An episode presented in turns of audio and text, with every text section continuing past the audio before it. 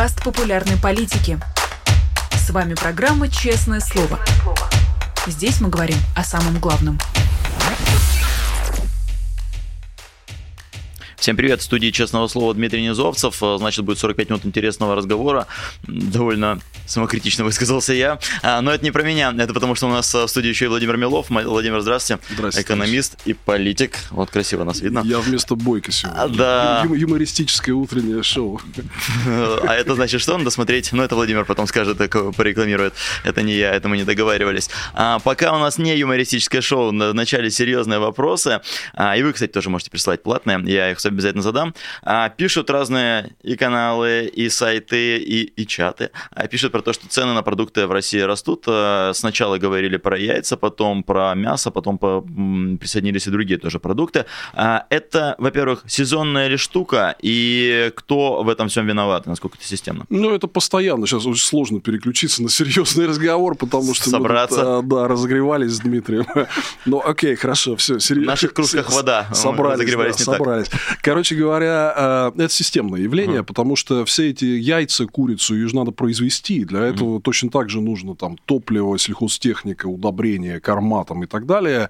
Я хочу сказать такую трагическую вещь для многих людей, что э, по большей части все это дело импортное.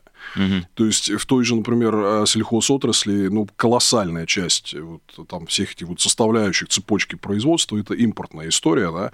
Вот, и, конечно, в связи с таким резким удешевлением рубля, который мы вот наблюдали последний год, э, понятное дело, что это транслируется в издержки, в себестоимость и так далее. И вот мы видим, что каждую неделю у нас возникает какая-то новая позиция, то были там сначала... Мы выяснили, что было сначала яйца или курица, да, Сначала все-таки были яйца, потом пошла курятина, потом мясо, сейчас будут какие-то новые вещи. То есть я уверен, что каждую неделю это будет вылезать, потому что происходит следующее, что вот у производителей в какой-то отрасли накапливаются издержки, это все прибивает их прибыльность, и в какой-то момент они все-таки решают, ну, сдерживают цены, в том числе и по политическим причинам, потому что правительство ругается, да, но в какой-то момент уже настолько не хватает выручки, что они начинают цены достаточно серьезно повышать. У нас еще при Путине сложилась настолько монополизированная э, структура экономики, что там, грубо говоря, в каждой отрасли есть какой-нибудь свой мираторг такой, Мгм. да. То есть у нас там не- не 500 тысяч разных производителей мяса, а вот там их несколько штук, да, крупные агрохолдинги и так далее. Поэтому, конечно, они координируют всю эту политику между собой, конечно, они картельным образом договариваются, когда согласованно повышать цены. Не случайно в это дело периодически влезает и начинает что-то кукарекать там антимонопольная служба. Это вот как бы она знает, э, там кошка, чье мясо съела. Поэтому мы эту вот ситуацию будем наблюдать все время. Сейчас э, видно, что рубль опять пошел э, снова довольно резко ослабевать. Значит, вся эта история, она не прекратится. То есть, вот эту вот э, как бы серьезную фоновую растущую инфляцию, ну, мы теперь будем наблюдать ее все время. По сути дела, пока вот э, изоляция России и санкции не закончатся, Мгм. россиянам придется, к сожалению, вот э, пока не закончится весь этот кошмар, привыкать к тому, что будет постоянный и очень существенный рост цен на все. То есть не к Новому году, а прямо, возможно, каждый сезон. Весной, потому что весна, летом, потому что лето и так далее. Да, ты видишь, что волны инфляционные, они идут раз в несколько месяцев. И вот здесь механика, она очень простая, что из-за вот этих объективных факторов, э, прежде всего здесь вот для э, такого рода производства ключевую роль играет ослабление рубля, да, будет, будет формироваться груз таких накопленных дополнительных выросших издержек, э, будет снижаться прибыльность, будут приниматься решения производителями о существенном повышении цен. То есть мы видим, что в разных товарах это вот, вот эти циклы там, раз в несколько месяцев это выстреливает. Да, И э, вот эта дурная бесконечность, я, честно говоря, не вижу конца и края здесь, потому что причины вот фундаментальные. То есть все факторы, которые есть, они проинфляционные. Рубль ослабевает, издержки торговли с Азией гораздо дороже, чем с Европой. Опять же, вот все время нам э, правильно напоминают про резкий дефицит квалифицированных кадров. Это тоже проинфляционный фактор, потому что приходится платить больше. Да? А, Следующий момент – это вброс бюджетных денег в экономику и бюджетный дефицит. То есть лишние деньги, больше спроса, соответственно, значит, э, будет, скорее всего, возникать дефицит, и это будет давить на цены. Поэтому все вот эти факторы, они давят на инфляцию. Ни одного дезинфляционного фактора я не вижу. Мгм. То есть то, чтобы вот цены куда-то двигало вниз. Все факторы двигают цены вверх. Так mm-hmm. что, к сожалению, вот нам придется вот эти новости читать там каждую неделю, две недели, три недели. Вот будет какая-нибудь курица или мясо там. А то, что они говорили, ну, не говорили, а понижали ключевую ставку, и это там серьезно укрепило и валюту, и цены, это на самом деле так, это, ну, это было как обезболивающее, насколько я понимаю. Забудь, это было, этого не было. это было давно и неправда, да. Нет, это были какие-то... Это не э, лекарство, а обезболивающее, правильно понимаю, для экономики? Э, Ненадолго действует. Это были временные меры, когда они жили в иллюзиях. То есть, если вот, например, э, вспомнить, можно там прокрутить вот выступления там Путина или членов правительства, которые были весной. То есть они реально верили в то, что они, им удалось победить инфляцию, она там ниже 4%. Они реально верили, что начинается какой-то новый этап роста экономики, потому что мы теперь переключились на Китай. Да? Ну, мы здесь тогда говорили, что все это фигня. Угу. Вот сейчас, значит, к концу года иллюзии развеялись. Да? Но, э, то есть тогда это был просто мираж. Э, поэтому они и так резко снизили ставку, и вот говорили, что теперь... Я, ж, это, я где-то нарезал там цитаты всех этих грефов, что теперь будет долгосрочное укрепление рубля, там mm-hmm. наш прогноз там 75, mm-hmm. вот, ягодка опять. И, короче говоря, вот, вот э, все, все эти вот миражи, которые еще были несколько месяцев назад, сейчас жизнь расставила все э, по местам, Теперь уже все прогнозы по восстановлению экономики очень мрачные, сокращают прогнозы темпов роста, они скорее ближе к нулю двигаются там, да. По инфляции выхода нет, хотя нам обещают, типа, концу 2024 года вернуть ее к целевым показателям в 4%, ну, слушай, уже а, они на таких горизонтах не в состоянии управлять э, никакими процессами, поэтому ясно, что вот, ну, пока не видно, чтобы они инфляцию взяли под контроль. Да? Mm-hmm. Так что вот как вот говорили, вот все говорят, а вот эксперты там предрекали. Ну, в принципе, оно вот как эксперты предрекали, оно так не, не так быстро, как хотелось бы, но вот в сторону все идет удобно предсказывать, что там, что будет через 5 лет. То есть деду можно продать и сказать, там, дед, мы там все уладим, а потом через 5 лет он не вспомнит. Или там через год. А они, обрати внимание, они все время так делают. То есть вот у нас, э, как бы, помнишь еще, когда вот он там типа переизбрался, переназначился mm-hmm. в 2018 году, и тогда было вот это повышение НДС, там, потом еще были вот эти национальные проекты, сейчас уже про них О. там все забыли это постоянная история, что типа в трех-пятилетней перспективе у нас все будет хорошо. Но вот сейчас нам надо, значит, затянуть там себе все и потерпеть.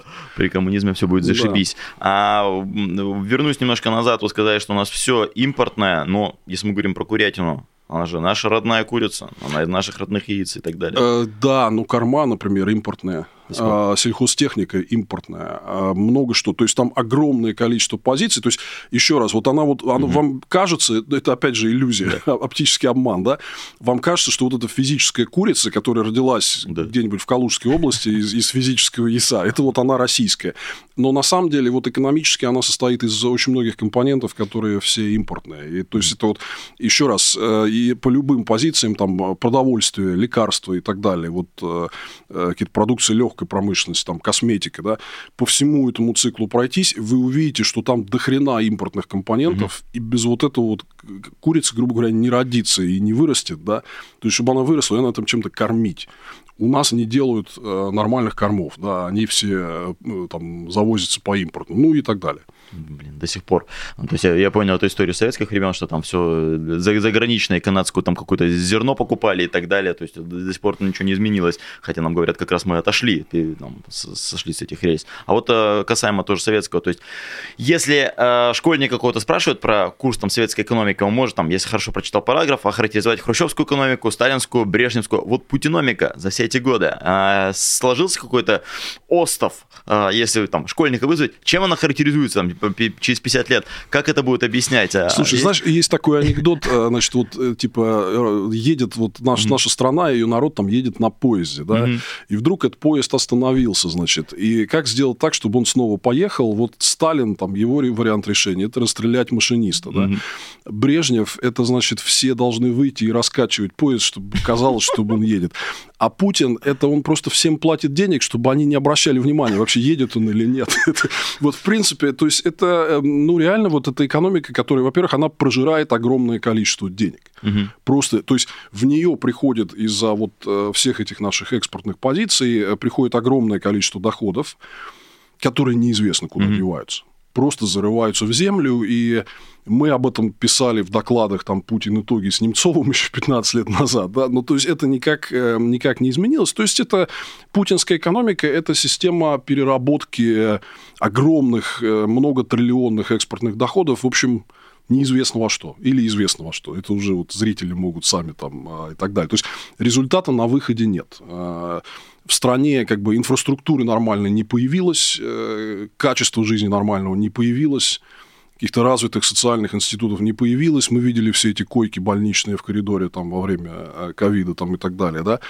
Но при этом пришли триллионы денег. Вот такая вот загадка. Это, прежде чем детям рассказывать, это надо просто изучить этот феномен, вот куда это все делось. Ну, просто я думаю, да, время когда-то пройдет, и в учебниках истории что-то надо будет писать, но вот это, да, характеристика, а, наверное, точно. И про исторических персонажей, если говорить, там помимо Путина, наверняка еще окажутся все эти олигархи, олигархаты. Вот э, как раз про Дерипаску хотелось вас спросить. Э, нашумел э, на днях его пост в Телеграме. Кстати, вы верите, что это он ведет Телеграм-канал? Или это на самом деле...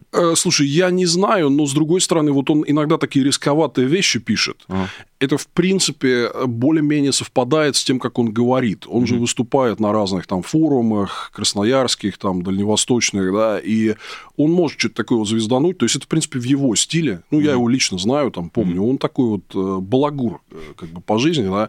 Вот, поэтому думаю, что это вполне реально. Ну, вот, э, по крайней мере, то, что вот он написал про попу облет, да. Попа и облет, это он сравнил российский бюджет и его доходную часть. Это... Да, а потом удалил пост. Я уж не знаю про попу, но mm-hmm. я точно могу сказать, что вот это, в принципе, э, мысль в его стилистике, да, угу. то есть он является таким последовательным критиком а, вот этих всех госкомпаний, госструктур и госкапитализма, да, и, конечно, ему очень не нравится то, что они э, заложили огромный рост доходов бюджета в следующем году, который, скорее всего, будет вот э, наполняться путем таких одноразовых налогов на сверхприбыль. Скорее mm всего, и его отрасли тоже, да. То есть повышение налогов ему, понятное дело, не нравится. Вот он все это критикует, Поэтому это пост в его стилистике. Честно сказать, э, он что-то развыступался в последнее время. То есть для меня он реально очень удобен. Потому что я просто вот, как я работаю там с э, зрителями, которые в России, да, чтобы объяснить им, как на самом деле все происходит, я нарезаю какие-то вот моменты, когда чиновники и олигархи проговариваются, mm-hmm. да, о том, как дела обстоят на самом деле. И Дерипаска для меня самый классный клиент. Он постоянно говорит, как у нас реально прям все плохо, да. Поэтому я думаю, что он здесь довыступается в какое-то время, и ему так вот подрежут крылышки. А, но вы не ждете от него, что он начнет, не знаю, бунтовать, как а, когда-то время, какое-то время назад а, топ-менеджмент Альфа-банка пытался там показать, что мы готовы на переговоры. Он, он из тех, кто первый там предаст Слушай, они все эти го- готовы на переговоры. Знаешь, я поверю, когда вот принцип должен быть очень простой. Утром деньги, вечером стулья. То есть mm-hmm. вот это все мы готовы, мы готовы. Ну, принесите, покажите что-нибудь. Да? А насчет Дерипаски бунтовать. Слушай, я не думаю, потому что он, э, его можно уничтожить, весь его бизнес за там 30 секунд. Mm-hmm. А, все дело в том, что а, э, бизнес Русала построен на колоссальном уходе от налогов. То есть они работают по так называемой толлинговой схеме. Они ввозят из-за границы боксит и сырье, производят алюминий и экспортируют его, да, и фактически платят налоги только с услуг по процессингу.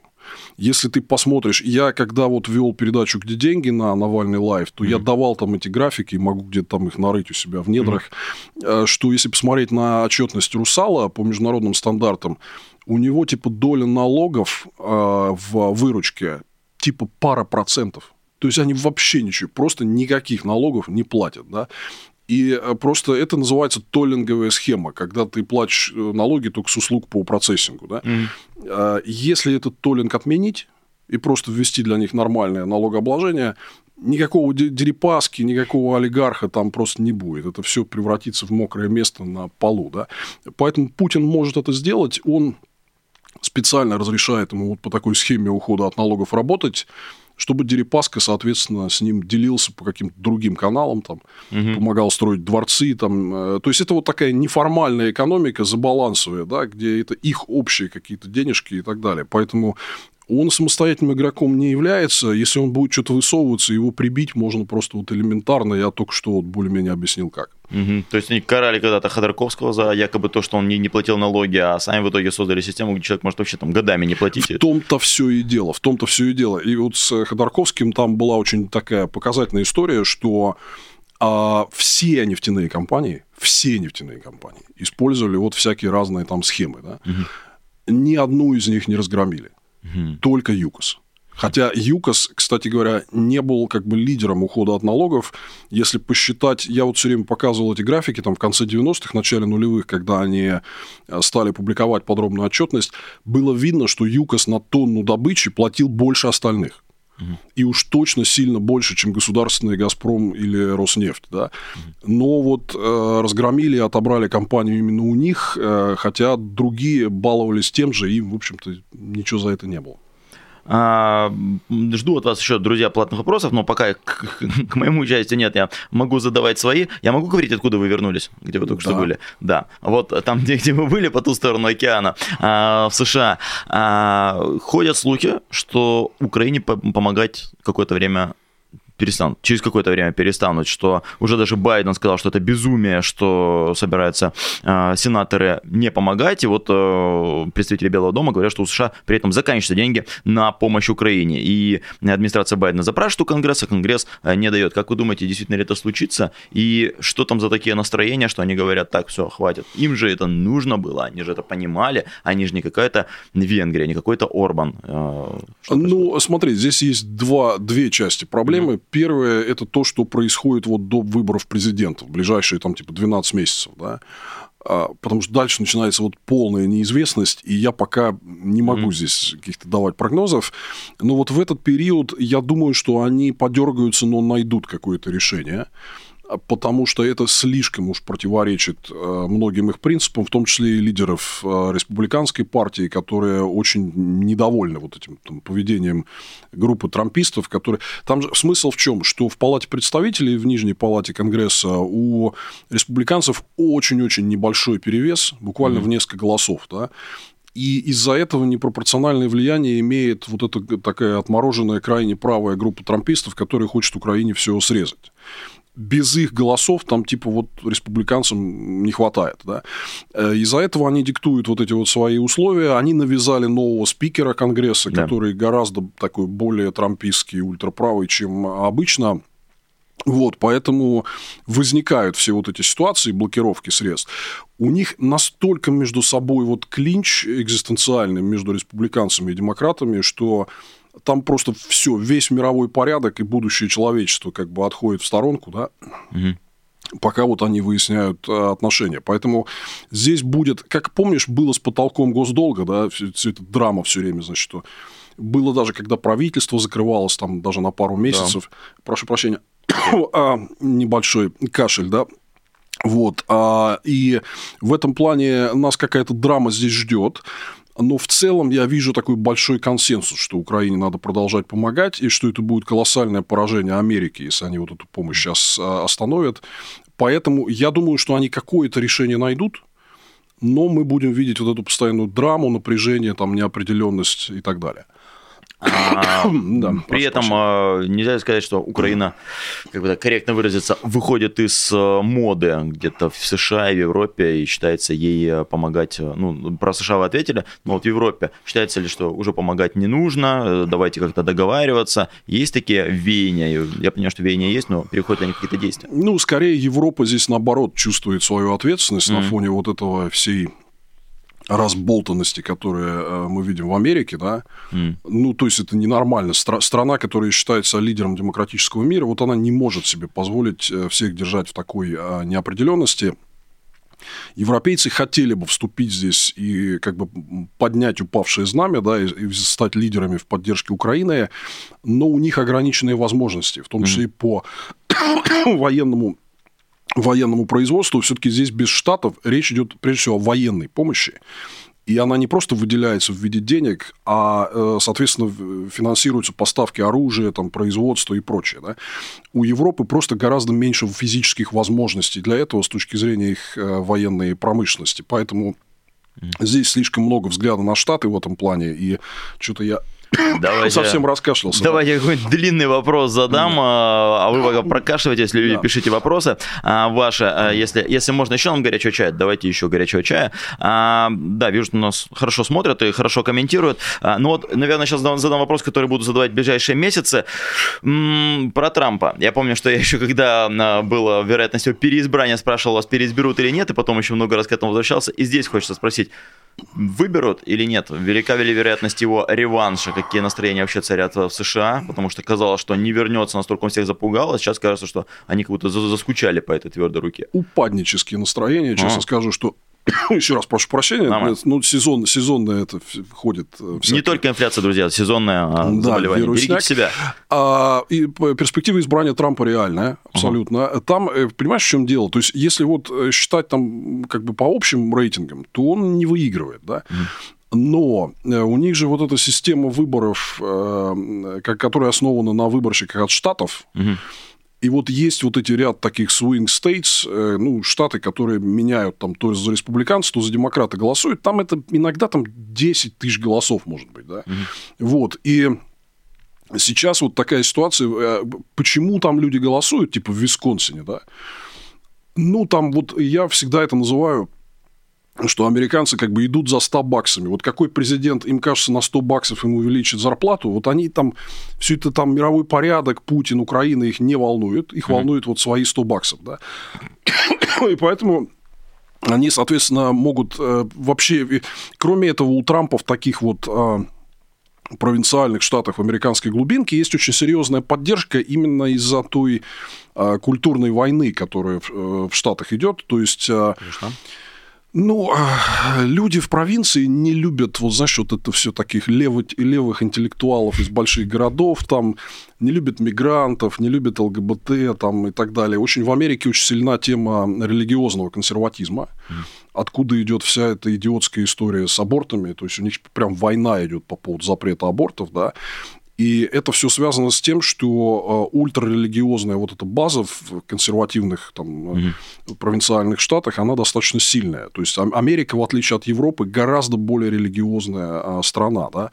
И там вот этот элемент мракобесия в провинции есть. И здесь э, поэтому возникает такая ситуация, когда вот в этих battleground states, которые вот меняют окраску там, от выборов к выборам, там все это может решиться десятками тысяч голосов. Угу.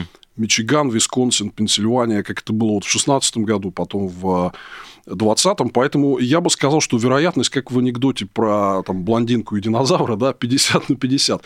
Трамп может, вполне может выиграть. Угу. А, как бы люди, с которыми там я разговаривал, они все э, сходятся на том, что в этот раз это будет другой срок Трампа, то есть он не будет э, себя обставлять какими-то статусными профессионалами, как вот было в прошлый раз, там какой-нибудь Мэттис, Макмастер и так mm-hmm. далее.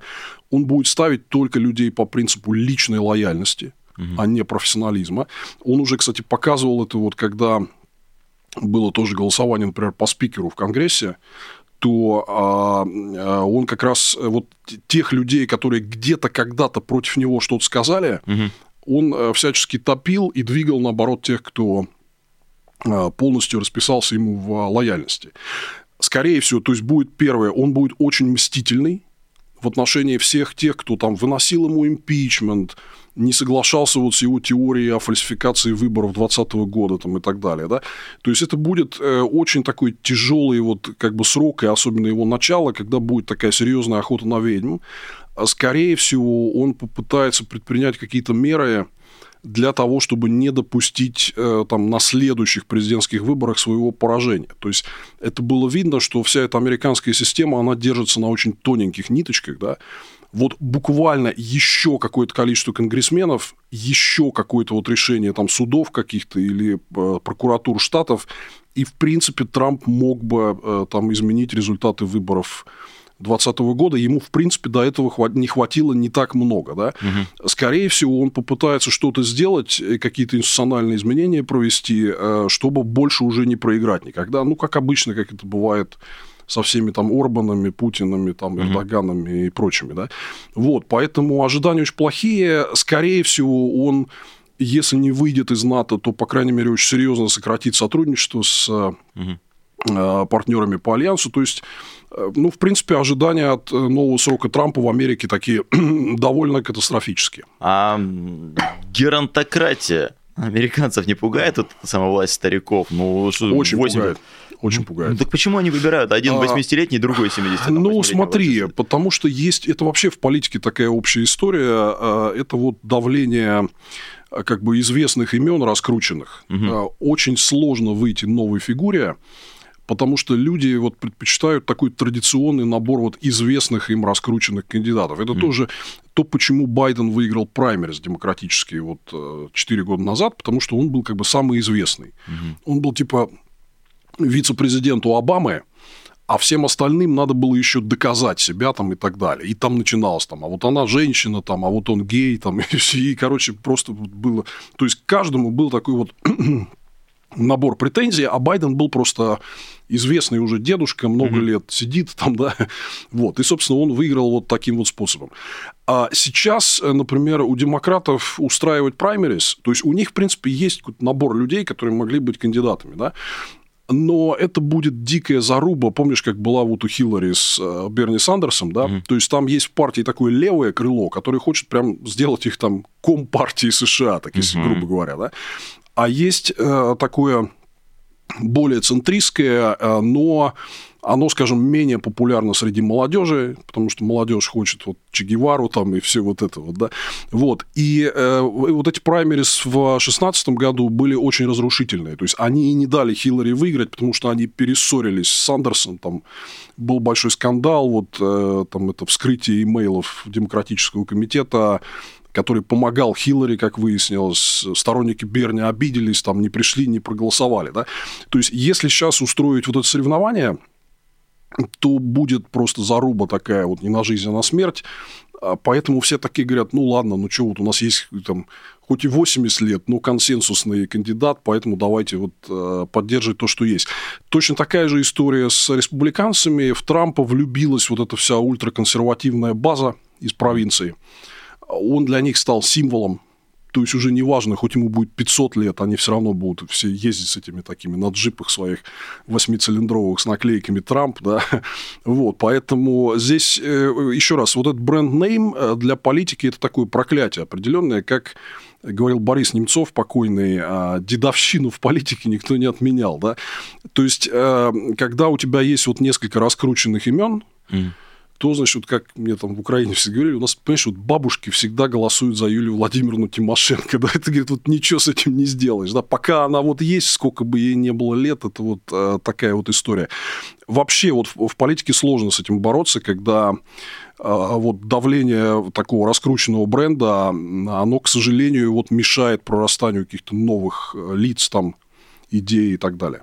Грустно. А, и нас возвращают а, всеми комментариями к нашим российским реалиям. И не только типа, российским. Чего вы раскукарекали? Да, да, да, хватит там про этих своих. А, нам спонсор задает вопрос с именем Владимир Непутевый. И он пишет, с российской экономикой все понятно, везет.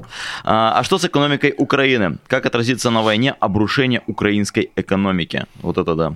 Ну, очень тяжелая, очень тяжелая ситуация. То есть, там, в принципе, такие оценки, что сокращение ВВП типа 30 и более процентов процентов угу. составила, но я думаю, что эта оценка такая очень оптимистическая, потому что на самом деле это все учитывает э, военные показатели, точно так же, как и в России. Ну, вот да. У России показатели сегодня чуть получше из-за того, что огромное финансирование военки идет. Если убрать вот эту военную составляющую, то гражданская экономика в Украине, я думаю, что упала еще сильнее. То есть, ну, фактически они находятся в режиме такого долгосрочного выживания. Угу. А для экономики основная кровь это все-таки инвестиции. И понятно, что никакие инвестиции в Украину сегодня вообще не придут, в принципе. Пока угу. война не закончится, этого вот не будет. Да? А, конечно, у них возможности что-то там производить и экспортировать очень сильно ограничены. Кстати, огромная часть их экономического потенциала была вот как раз вот в этих э, областях и регионах, которые прям затронуты войной. То есть там часть территории была захвачена, да, на остальных там очень сложно вести какую-то экономическую деятельность. Поэтому, конечно, а, очень, ну, например, вот по сельскому хозяйству, скажем, а, вот эти оккупированные части Херсонской и Запорожской областей, это были очень существенные источники вот сельхозпроизводства да, для Украины и экспорта в том числе. Mm-hmm. Все это сильно подрублено, каких-то вот источников. То есть Украина не может сегодня существовать без существенной внешней помощи. Поэтому сейчас вот ты говоришь про американскую помощь, mm-hmm. но другой важный сюжет – это вот обсуждение пакета макрофинансовой помощи в 50 миллиардов евро в Евросоюзе, угу. который сейчас как раз блокирует э, вот тот самый Виктор Орбан. Да? Вот. И он, то есть он прям э, хочет вето наложить, чтобы э, все это не было принято. Это для Украины прям вопрос жизни и смерти, чтобы вот эти 50 миллиардов им дали. Поэтому очень тяжелая там ситуация. Ну, как вот они, они живут в режиме выживания с момента, как Путин начал эту полномасштабную агрессию, и э, пока война не окончится, нормальной экономической модели у них, к сожалении, не будет. Это вот таковы реалии. И вдогонку еще один вопрос от спонсора, он как раз продолжает предыдущий. Э, Владимир, в последнее время создается ощущение, что вся ситуация складывается в пользу Путина. Что вы думаете об этом? Может ли он все-таки победить? Не я спросил, человек спрашивает. Вот это временно. Угу. И вот это надо, во-первых, пережить и не поддаваться паническим настроениям. Потому что если вы посмотрите на э, фундаментальное соотношение ресурсов, то возможности вот прям выиграть у Путина нет. Угу но а, э, в чем он может тактически добиться успеха, то есть его основной ресурс – это наша деморализация. Mm. То есть, когда страны Запада скажут, типа, да все это бесполезно, давайте как-то что-то ему там отдадим, да, там какие-нибудь мирные переговоры и так далее, да, когда украинцы тоже перестанут верить в свою победу и начнут там, грубо говоря, от армии бегать э, и все такое прочее. Кстати, вот ты спрашиваешь, что в Америке, там mm-hmm. один из интересных моментов. Я разговаривал с рядом американцев, которые сейчас ездили в, в Киев, да, и в целом были вот в Украине, в том числе и на фронте. Они говорят, неприятные изменения за последние несколько месяцев – это то, что можно увидеть э, очень часто на улицах военную полицию, э, которая останавливает мужчин и типа вот проверяет, типа, а почему вы не в армии там и так далее. Типа вот еще там летом, условно говоря, в таких масштабах этого не было, да. А сейчас это такое достаточно массовое явление. То есть видно, что дефицит живой силы, он есть и не только на российской части фронта, но и на украинской. Да? Mm-hmm. Вот. А, то есть, э, если будет идти вот эта деморализация, тогда у Путина появляются шансы, если бы не на победу, то хотя бы вот что сейчас реалистично э, с его стороны, это как какое-то замораживание конфликта на выгодных для него условиях, да, чтобы он мог перегруппироваться, накопить сил и ударить э, снова. Mm-hmm. Победить как вот таковое, там, победу одержать он не может, потому что мы видели вот на примере российских попыток наступать на Авдеевку, на Купенск, да, что Россия не может проводить наступательные операции сегодня. Mm. То есть она, она может только кидаться вот в эти мясные штурмы, да, ценой огромных жертв, там, продвигаться типа на несколько сотен метров. Но э, в никакой победе вот это говорить не позволяет. Поэтому единственное, вот, что Путин действительно может добиться сегодня, это вот э, какого-то перемирия там э, на выгодных условиях для себя, чтобы потом поднакопить сил, дождаться политических изменений на Западе и вот как-то попытаться ударить снова. Но здесь еще раз, то есть здесь э, все зависит от того, насколько противники Путина в мире будут консолидированы, а, у них будет нормальный моральный настрой и боевой дух на возможно, длительную борьбу, но нацеленную на успех. Да? То есть главный союзник Путина – это вот эта деморализация такая глобальная. Как вы удержитесь от э, деморализации? И за, за счет чего? За то, что вы знаете, за счет того, что вы знаете, что все в конечном счете будет хорошо? Да, я, во-первых, я как бы видел довольно много хода истории в своей mm-hmm. жизни, и я знаю, что все это заканчивается. И э, я тут не только вот большую часть своей жизни прожил в России при разных формах диктатуры, да, но я еще бывал в разных странах мира, где тоже диктаторские режимы. Китай, там, Ближний Восток, Центральная Азия. Я там разговаривал с людьми, и как вот выходец из Советского Союза, я хорошо умею между строк читать, я знаю, что люди на самом деле думают. Так вот, э, как бы проблема всех этих диктаторских режимов, и хорошая новость для нас, что людям там это не нравится все. Угу. Они могут сколько угодно вот показательно любить свою систему и своего лидера, но все они хотят работающих законов, работающих угу. судов, сменяемой власти, деятельность которой можно открыто обсуждать, и чтобы за это в тюрьму не сесть. Да? Mm. Вот это такая, понимаешь, когда было противостояние СССР и США, вот у СССР была вот эта вот фундаментальная слабость, из-за которой он в итоге развалился, да, что это система, которая держалась на принуждении и на страхе. И как только она вот чуть-чуть у нее стало меньше возможностей все это поддерживать, то э, тут же сразу люди вышли и сказали, нет, мы, мы, вот, мы так больше не хотим. Поэтому я верю, что в долгосрочном плане у диктатур нет шансов. Э, это как бы первая история. Вторая история, я очень злой mm. на этих людей за все, что они вот сделали. Mm-hmm. И мне очень хотелось бы прям вот, э, ну, прям так сильно им отомстить, чтобы им было плохо, больно, и они плохо закончили. И поэтому вот у меня есть такая еще дополнительная мотивация, да. Э, поэтому я всех призываю ни в коем случае нос не вешать. Э, да, ситуация сейчас сложная. У меня сегодня стрим вот будет вечером на Навальный Live. Там, если я со своим кашлем доживу до него, подробнее об этом еще поговорим очень много было вот этого пессимизма в последнее время, но мне кажется, вот если вы впадаете в вот эту депрессию, то вы помогаете Путину. Это вот то, что он хотел бы. Он хотел бы, чтобы все были деморализованы, и это дало ему преимущество. А, вы говорите о том, что э, поддержки как таковой нет, и вас э, как де деморализует то, что на самом деле вот ее не существует в Советском Союзе, тоже не было поддержки. Но вот смотришь, э, вы, наверное, видели видео, Мяский завод, люди собрались в Челябинской области, сказали, мы там против этих иноагентов, мы против там этого всякого иностранного дерьма, давайте активнее бороться. А вы не считаете, что за этим стоит какая-то массовая поддержка? То есть они от души такие собрались и что-то на камеру там сказали? Ну, во-первых, э, вот у этих конформистски настроенных э, людей, mm-hmm. у них 7 пятниц на неделю. Mm-hmm. То есть они, вот это вот не является как бы вот э, вообще эта система, она не основана на вере в чем-то, она исключительно такая лицемерная показушная, да, то есть и как бы завтра вот у них будет другое настроение, они скажут что-нибудь другое. А, очень интересная вчерашняя Левада вышла свежая про... Посмотрите, прям зайдите mm-hmm. на сайт Левада-центра. Ваши варианты вопросов к прямой линии Путина. Там прям типа почему у нас так все классно, почему вы такой замечательный, это типа 4%. Угу. Подавляющее большинство доминирует вопрос, когда война закончится, почему в экономике все так херово, почему цены растут, почему зарплаты и пенсии такие низкие, да? Ну, то есть, в целом, вот, ну, ви- видно, что люди думают. Да? Вот, э, периодически, в том числе по социологии, такие вещи прорываются, поэтому, да, конечно, власть будет устраивать эти показушные шоу, угу. со всей этой пионерией, там, значит, что мы тут за Леонида Ильича Брежнева в едином порыве. Там. Но я просто видел, как это бывает. Это очень-очень быстро заканчивается, и это все определяется только способностью властей вот людей запугивать. Угу. Другим, кроме страха, за этим ничего нет. Если вот там страх уйдет, никто дальше не пойдет там воевать ни за какого Путина. Тем более, очень, очень интересный момент, что он вообще людям не может предложить никакой концепции будущего. Он о будущем и не говорит. Он говорит там по большей части даже о прошлом, даже не насто... настоящее сложное, да, mm. давайте лучше о прошлом поговорим, нашем героическом и так далее. То есть, э, все-таки вот э, побеждают э, в ходе истории силы, которые дают образ будущего.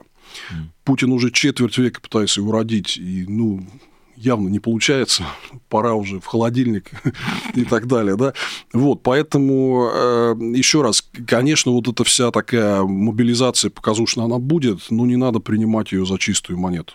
А по вашему ощущению, человека, который работал вот в путинском правительстве в его первый срок, вот эта тоска по совку у него со временем к нему пришла или изначально в нем сидела, но он стеснялся? Потому что там в первые четыре года мы от него этого не слышали, а потом пошло там, как, как не речь, так обязательно там отсылка к Великой Отечественной войне. У него вот этот ресентимент, когда оказался. Ну, э, они же КГБшники все, Путин с его окружением.